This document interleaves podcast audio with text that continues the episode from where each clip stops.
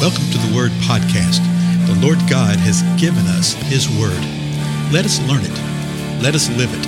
Let us rejoice in it. Spread the Word.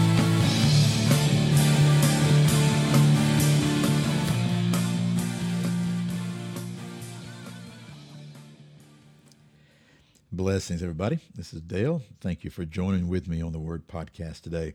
We are in Matthew chapter 9 at the end of the chapter, and we're going to look at four verses today. These are four mm-hmm. loaded verses.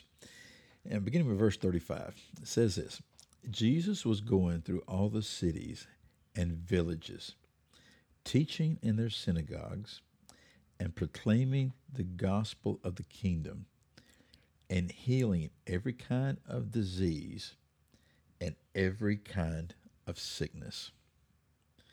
Now, th- these verses right here really give us insight into what it is that Jesus was doing. Okay. Uh, again, I've mentioned this many times before, but sometimes if you ask people, well, what did Jesus teach? What did he preach?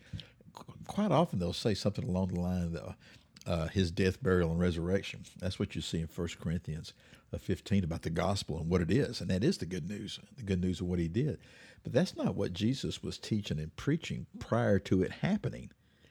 Now, in the last days of his time here on earth, he did tell his disciples, "Hey, I'm going to go to Jerusalem. I'm going to die, but then I'll, you know, I'll rise again after the third day." But here we see what he's doing.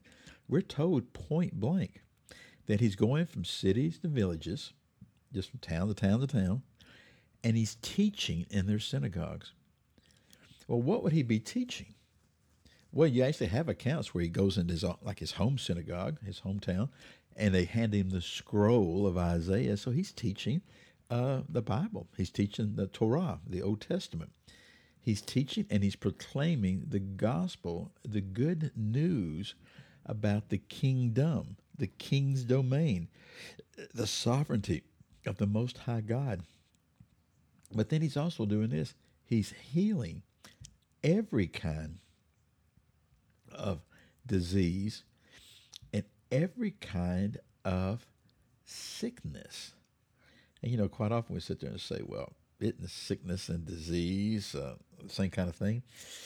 Uh, yes and no, but that word for sickness is really interesting. It's a, a Greek word, uh, malakia, and it means uh, like a, an infirmity, a, de- a, a debilitating type of thing. Yes, but it literally means soft, a softness, a disease. In other words, there's something that's not as strong as it should be.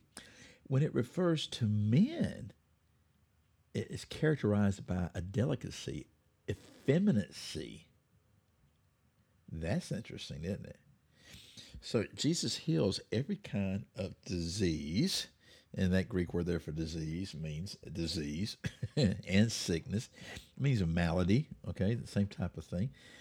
But every kind of disease and every kind of sickness, a softness and an infirmity, he healed every kind of these things.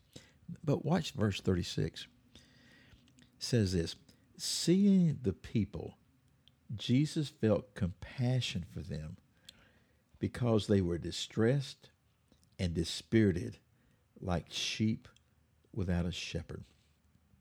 If you remember in verse 34, the last verse we left off before, we saw that the Pharisees were accusing uh, Jesus of being able to cast out demons by the ruler of demons.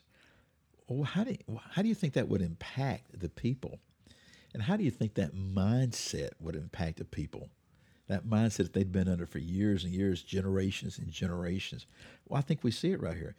Jesus sees the people, the crowds, and he felt compassion for them. Why? Because they were distressed. That word literally means harassed. They were harassed. Well, what's harassing them?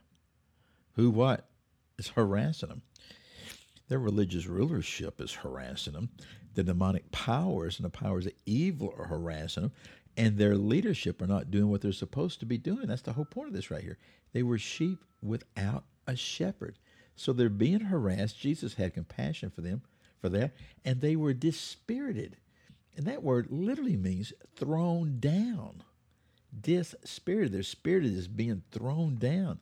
They're like sheep without a shepherd. Literally, sheep not having a shepherd.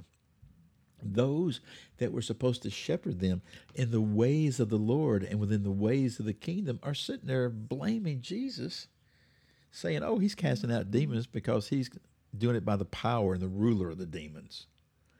And so the people have been undergoing this literally for hundreds of years, folks, and Jesus felt compassion for them.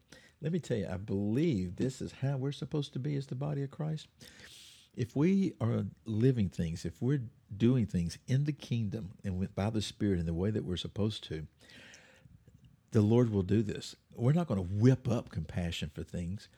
The compassion of the Most High God will be on us within that arena where the Lord wants us to function and where He wants to use us. So one individual might have compassion within one arena, another within another one. But you're going to feel compassion for these folks because they are sheep without a shepherd. They are distressed, okay? They are harassed. They are dispirited. They have been cast down and thrown down. But look what Jesus says in these last two verses. Verse 37 of Matthew 9. Then Jesus said to his disciples, The harvest is plentiful, but the workers are few. Therefore, beseech the Lord of the harvest to send out workers into his harvest.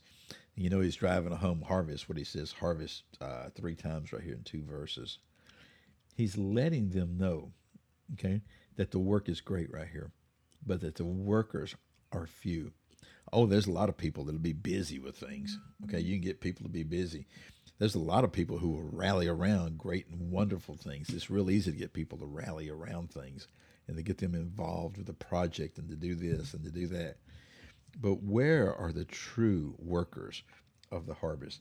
Where are the true ones that are moving in the compassion and power of the Most High God? See, that is a biggie, biggie, biggie that I know I say all the time, but it's just true, folks.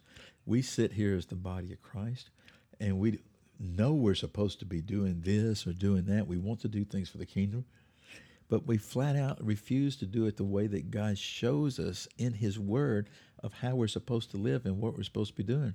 And we sit around and come up with great ideas and do all this wonderful stuff, and it's absolutely powerless because God's not in it. We'll say, "Oh, but we're going out. We're we're we're going into the harvest. We're going out there. We're working. We're trying. We're trying to talk people into coming to our church." yeah, you don't see that anywhere in the Scripture what you see is that people come and they proclaim the gospel of the good news that there's somebody who has come that will forgive you of your sins. And not only that, he will move in power in your life and transform you. We see Jesus healing people, every kind of disease, every kind of sickness. We see Jesus setting the captive free. We see later on that his disciples are doing the same thing. And he says over in John 17, uh, well, 14 through 17, and you know what? These very same things that you will do too. Are we doing these things? Folks, the harvest is plentiful, but the workers are few. The true workers, the true empowered by the Holy Spirit workers are few. So what do we need to do? We need to be seeking the Lord and searching the Lord of the harvest to send out the workers into the harvest. Literally what Isaiah said in Isaiah 6 Lord, here I am. Send me. May that be our desire by the power of the Lord. Well, Father, I thank you for that. Do it, do it, do it. Again, I'm Dale. Thank you for your time, and I'll see you in the next episode.